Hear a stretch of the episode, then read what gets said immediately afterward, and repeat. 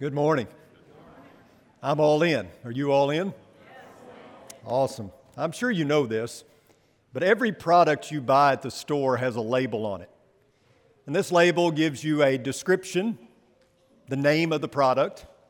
There's a barcode that you can scan that tells you about the product, but also gives you the price of that product. And then there's a, uh, a list of nutrition facts like total serving, total carbohydrates, um, other stuff that maybe you care about, or if you're eating chocolate donuts, you don't care much about. Then you have another label, and do you know what it is? It is the nutrition facts. And it lists some things on there um, about things related to nutrition. Then you have this ingredients label. They list all the ingredients that are contained within that product. Now, the FDA requires this to be on most products that you buy in the store. And I say most products because the USDA regulates meat and poultry products. Here's an example of an ingredients list. This is pineapple flavored Fanta soda, one of my favorites. As you can see, or maybe you can't see, that's probably pretty small, there is high fructose corn syrup. I mean, I like corn. I like syrup, so that's a good thing, right? You have potassium sorbate. I know enough about potassium to know it's in bananas. I like bananas, so that's good. Then you have uh, sodium benzoate, sodium salt, that's always good. Um, how about sucrose acetate isobutyrate? Well, of course, right? You got to have you know, whatever that is. And then you have yellow 5 and yellow 6. So, as you can tell, it's very important to know what is going into your body as you consume it. Like you could ever figure out some of those things anyway. What if integrity came with a label? What would be included on that label? Well, things like honor and morality and honesty and righteousness and trustworthiness. The nutrition facts would be fairly straightforward.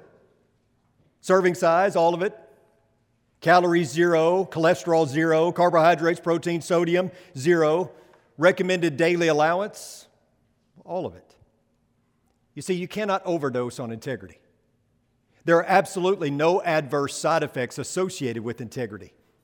The best thing that you could ever do for your spiritual well being is to ingest copious amounts of integrity.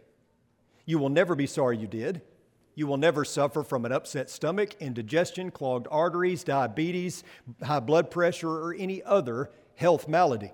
Only the peace and tranquility that comes from living a life for the right purpose and for the right person. And here's the great thing about integrity it's transferable. Integrity directly affects other people. So, honesty and uprightness and morality and trustworthiness are not self contained. They can have a favorable impact on those around you.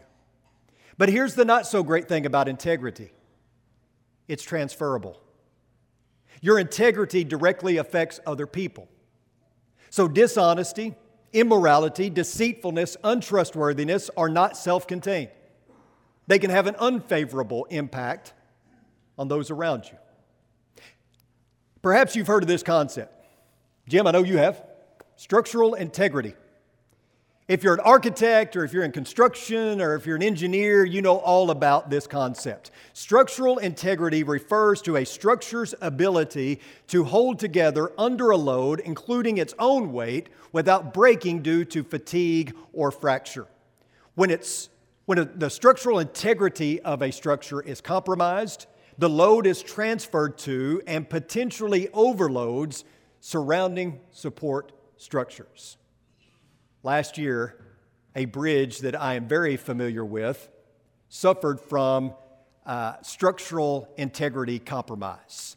The Hernando de Soto Bridge that connects Arkansas with Tennessee, that goes across the Mississippi River, was closed down for an extended period of time because of a crack in its structure. It compromised the integrity of the bridge. Now, this is a through arched structure, is what they call it, a through arch bridge. It has double arches as their trusses, and because of the design, The cables in a few spots that are suspending the steel deck have more stress on them than the other cables. So when there's a fatigue crack, it causes other structures that support it to shoulder more of the load. In other words, a crack, just a small crack, could cause the whole structure to crumble into the water. My dad, who's a truck driver, would have to cross this bridge quite frequently. There's one other bridge beside it. It's the old bridge, as they call it, that goes over more into Mississippi. And so traffic was diverted to all go through across that bridge. And my dad said sometimes he would wait four hours to get across. Last summer, we uh, traveled to Nashville for vacation, and we had to go an hour or so out of our way to cross at another point because the wait was so long to cross here. In other words, the structural integrity of the bridge was compromised and it had a collateral effect, causing delays, causing people to be put out. And the same is true when it comes to personal integrity. It always affects or causes stress to those around us. The failure is never isolated. The load is always transferred. The CEO of a Fortune 500 company gets arrested for embezzlement or insider trading. Investors lose money. Employees lose their job. A man decides that he's going to leave his wife and kids for another woman. It causes his, his wife and his, and his children to pick up the pieces and deal with the trauma of divorce. A, a respected church leader is arrested for whatever reason. It causes collateral damage for the church, for the congregants, right? Whether we're talking about pornography or substance abuse or embezzlement or tax evasion or DWI, whatever it may be, there is always collateral damage. Integrity is personal, but it's not private. The load is always transferred. And there are supporting structures that are affected by my character and by your character. Look with me where Royce read a moment ago, Psalm 15. Starting in verse 1, it says, O Lord, who may abide in your tent? Who may dwell on your holy hill? He who walks with integrity and works righteousness and speaks truth in his heart. He does not slander with his tongue, nor does evil to his neighbor, nor takes up a reproach against his friend. In whose eyes a reprobate is despised, but who honors those who fear the Lord. He swears to his own hurt and does not change. He does not put out his money at interest, nor does he take a bribe against the innocent. He who does these things will never be shaken. David begins with a question, and it's a question that I think should be on the mind and heart of every Christian. And the question is this Who can come into your presence? Now, understand, David is not asking, What do I have to do to be saved? He's not asking for a list of thou shalt nots or thou shalt do so that he can get in God's good graces and, and sit around his throne for all eternity. No, David is asking what kind of person can worship you? And the rest of this psalm answers that question. David, in essence, is saying, God, I know you're perfect.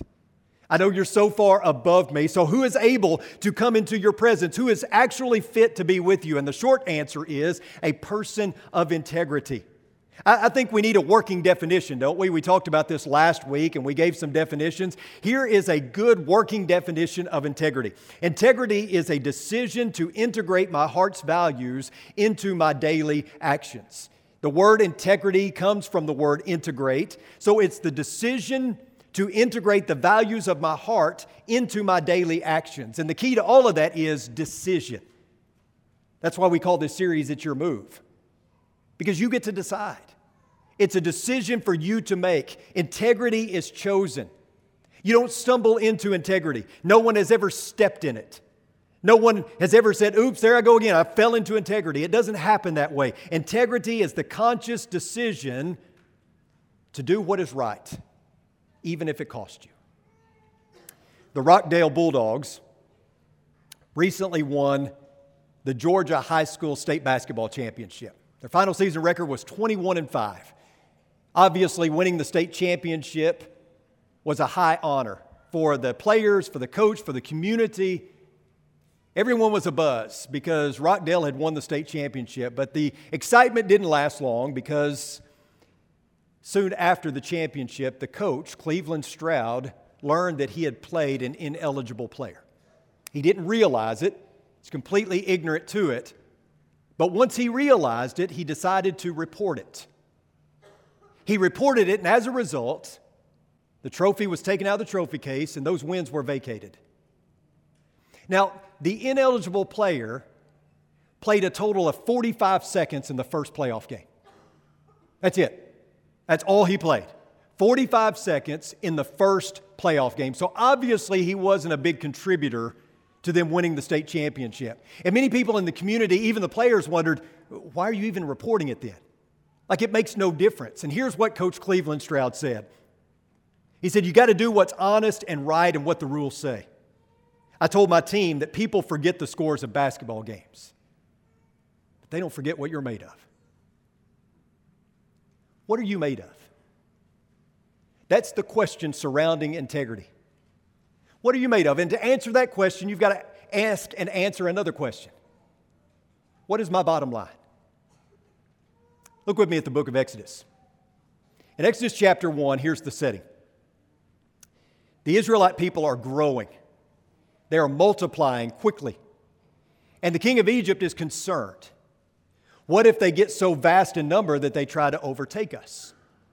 What if, what if they decide to rebel and they join with the enemy nations and they try to overtake us? And so the king has to come up with some sort of plan. So he decides to implement slavery.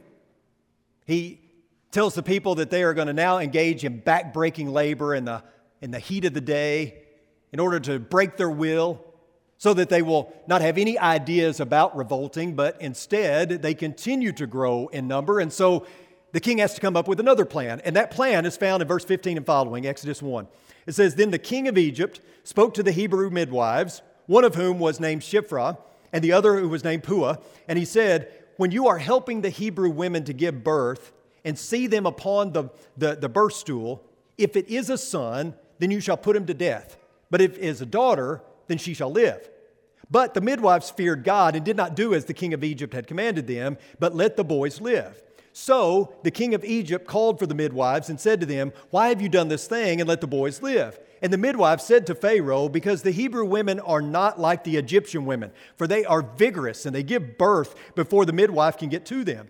So God was good to the midwives, and the people multiplied and became very mighty. And because the midwives feared God, he established households for them. Then Pharaoh commanded all his people, saying, Every son who is born you are to throw into the Nile, but every daughter you are to keep alive. So the king couldn't control the people through slavery, so he moved to plan B, and plan B was murder.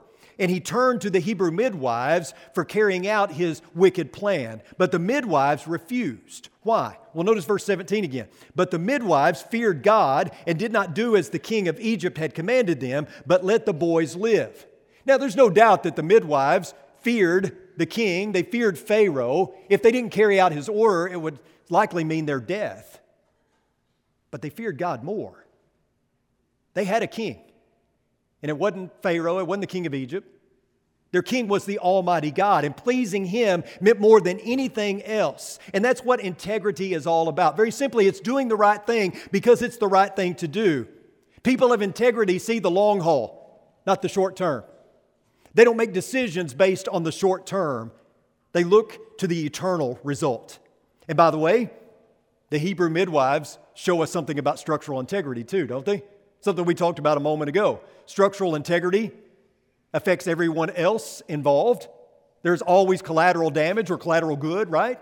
And certainly that's the case here because the Hebrew midwives refused to carry out the king's command that meant that their deliverer would live. I mean, what if they had done what the king had told him? What if they had carried out his orders?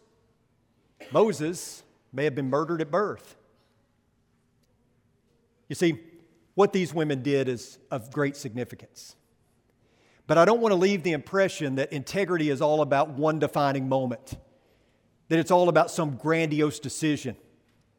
Sometimes, many times, in fact, most of the time, integrity is found in the mundane, the boring, the daily details of life. Integrity is about how you speak to your employees.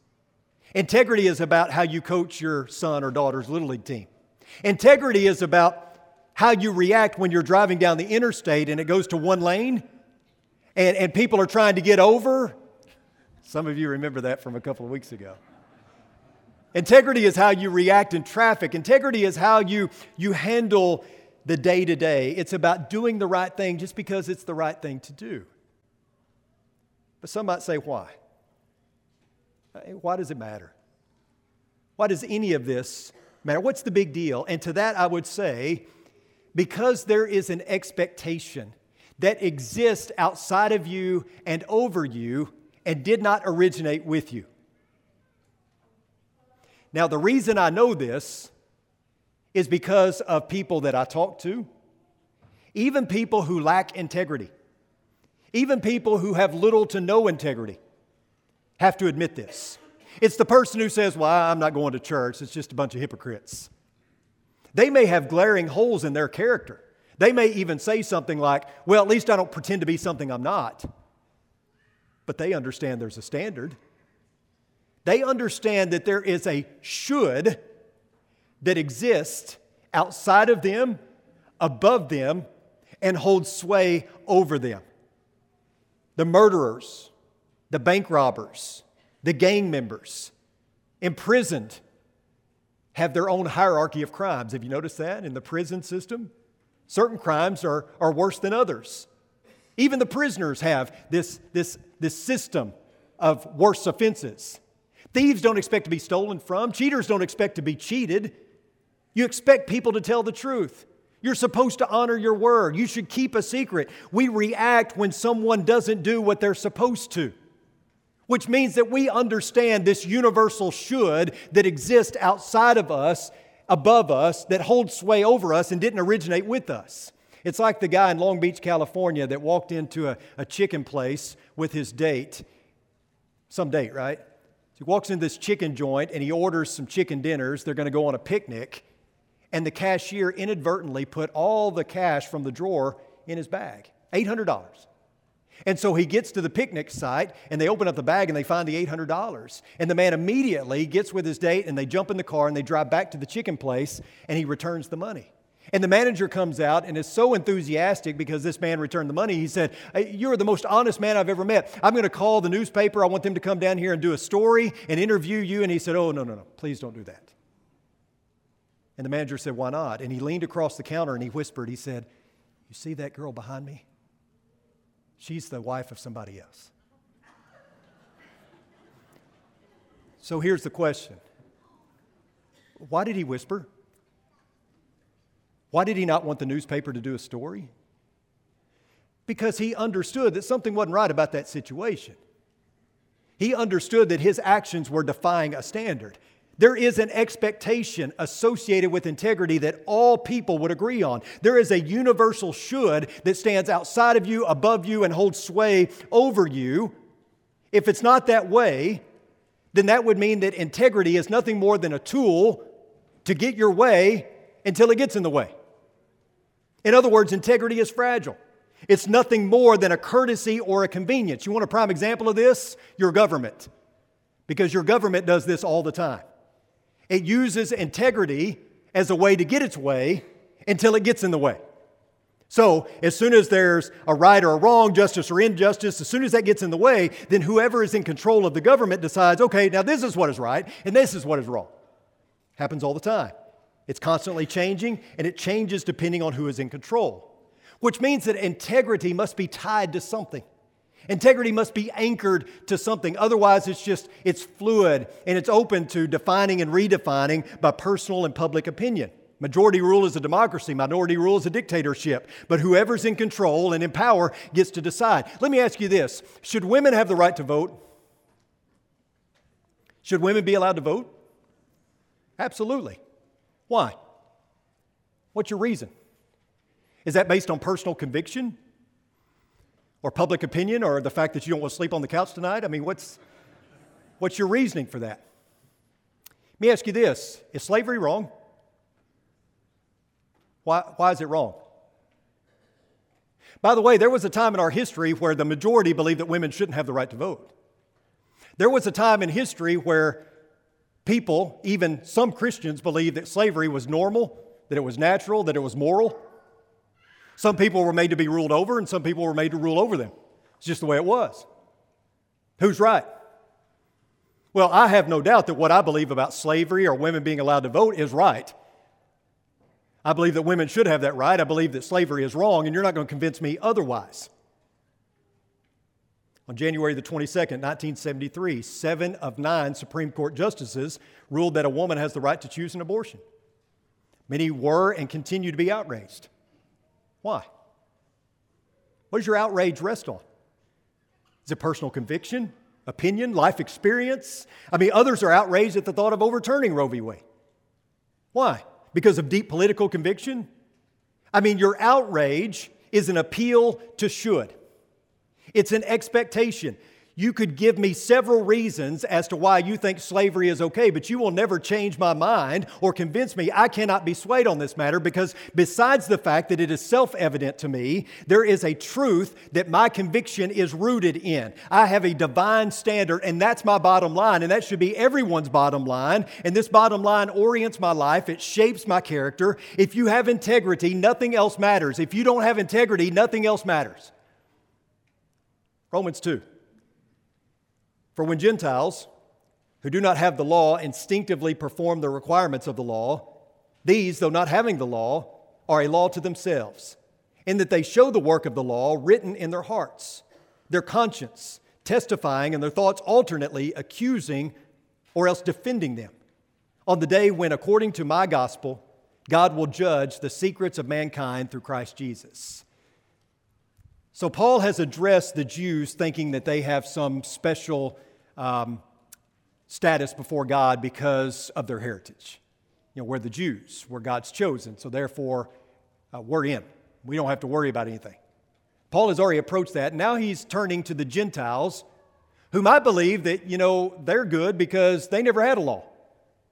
They may think that the Jews should receive harsher punishment because they had a law and they disobeyed it, and the Gentiles say, well, we never had a law, so we can plead ignorance here. And Paul says, no, that's not the way it works.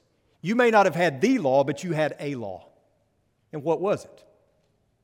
He says, You may not have had the Torah, but you had a law nonetheless. And where did it come from? He says, It was written on your hearts. Their conscience testified to it. It's like they had this inner compass that was calibrated to the North Star, which is God. And when Gentiles who don't have the law instinctively do what the law says, it shows that their consciences are being fine tuned to the divine law of God that's for everyone, both Jew and Gentile. Paul even says that their thoughts accuse them. And we know all about this. We've all been there. You have faced a temptation, and in your mind, you've heard, don't do it, you'll regret it. You've also had a situation where maybe you chose the right thing to do in the moment, and in your mind, your conscience said, Good job. I know that wasn't easy, but it was the right thing to do. You see, the moment you attempt to justify your behavior, you acknowledge the law of God written on your heart.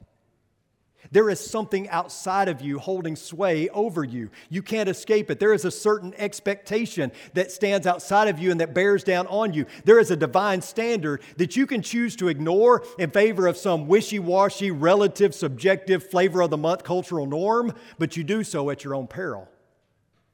So, just to summarize, Integrity is something that we expect, it's something that we celebrate, and it's something that we can't escape. So, how do I get it? Well, you got to be anchored down. You have to be anchored to something that is outside of you. Of course, that something is God and His Word. That should, that stands outside of you and above you and holds sway over you, has to be God and His will because it's the only thing that's concrete. It's the only thing that's stable. That is what we must all be anchored to. Paul wrote this. He said, All scripture is inspired by God and profitable for teaching, for reproof, for correction, for training in righteousness, so that the man of God may be equipped, adequate, uh, may be adequate, equipped for every good work. Paul says, You have doctrine, what is right. You have reproof, what is not right. You have correction, how to get right. And you have training in righteousness, how to stay right. If all the Bible is God breathed, then all the Bible is truth. Every piece of Scripture is intentional. Every verse constitutes a meaning, and all of it exists to shape who we are and how we are to function in this life so that we get to be with God in the next life. But we're not just people of the print. More importantly, we're people of the person. The truth that sets men free is a who, not a what. The truth that sets men free is not simply doctrine or the Bible. If that were the case, then Jesus didn't have to die. And John 1 and 17 tells us that grace and truth were realized through Jesus Christ. Truth is a who, not a what. When Jesus stood before Paul in the praetorium, or Pontius Pilate in, in the praetorium, Pilate asked, What is truth? He was looking for a what when he should have been looking for a who because truth was standing right in front of him, right? Truth is so much more than just something to tell you how to live and what to believe. Truth is a person, and therefore, truth is not just how you live, but who you live for. What are you anchored to? What is your bottom line? What is that should that stands outside of you, above you, and holds sway over you and didn't originate with you? Integrity de- derives from the word integer. You know what integer means? It means whole or one. I bring this up because all too often our lives are compartmentalized. We talked about this a few weeks ago. You have the people that, that eat with everything blended together, and the people who like to keep their food separated on the plate, right? They don't want their food touching. The segmented eaters and the non segmented eaters. We do this all too often. We compartmentalize our lives so it looks like this we have our social life, which involves leisure and hanging out with our friends. We have our family life, which involves being with our, our, our, our wife, our, our husband, our kids. We have our personal life, which involves, you know, other leisure activities, things of that nature, what we like to do in our spare time. We have our private life, which we don't want anybody to know about. And then we have our spiritual life, which involves church attendance, reading the Bible, things related to our spirituality. And so we compartmentalize our lives but unfortunately, they never touch. They never bleed over into one another. The pie is really finely cut so that it never touches the other pieces, the other slices. And so my social life is my social life, but it never affects my spiritual life. My family life never bleeds over into my spiritual life. My personal life and spiritual life are two different planes, they don't ever go together. And I don't have to tell you that that's a problem. So, what's the solution? What should it look like? Well, it should look like this right here. There is no pie. It's not cut. There are no pieces. Jesus rules and reigns over your whole life. He saturates your whole being. He is everything. He consumes you. So that your personal life, your private life, your spiritual life, your, your, your work life, all of it is affected by Jesus.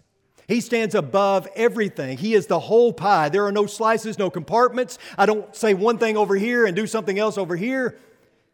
It all bleeds over into one another. God is ruling and reigning over my life, and His rule and reign affects everything that I am and everything that I do. So here's the question that I leave you with this morning What's your bottom line?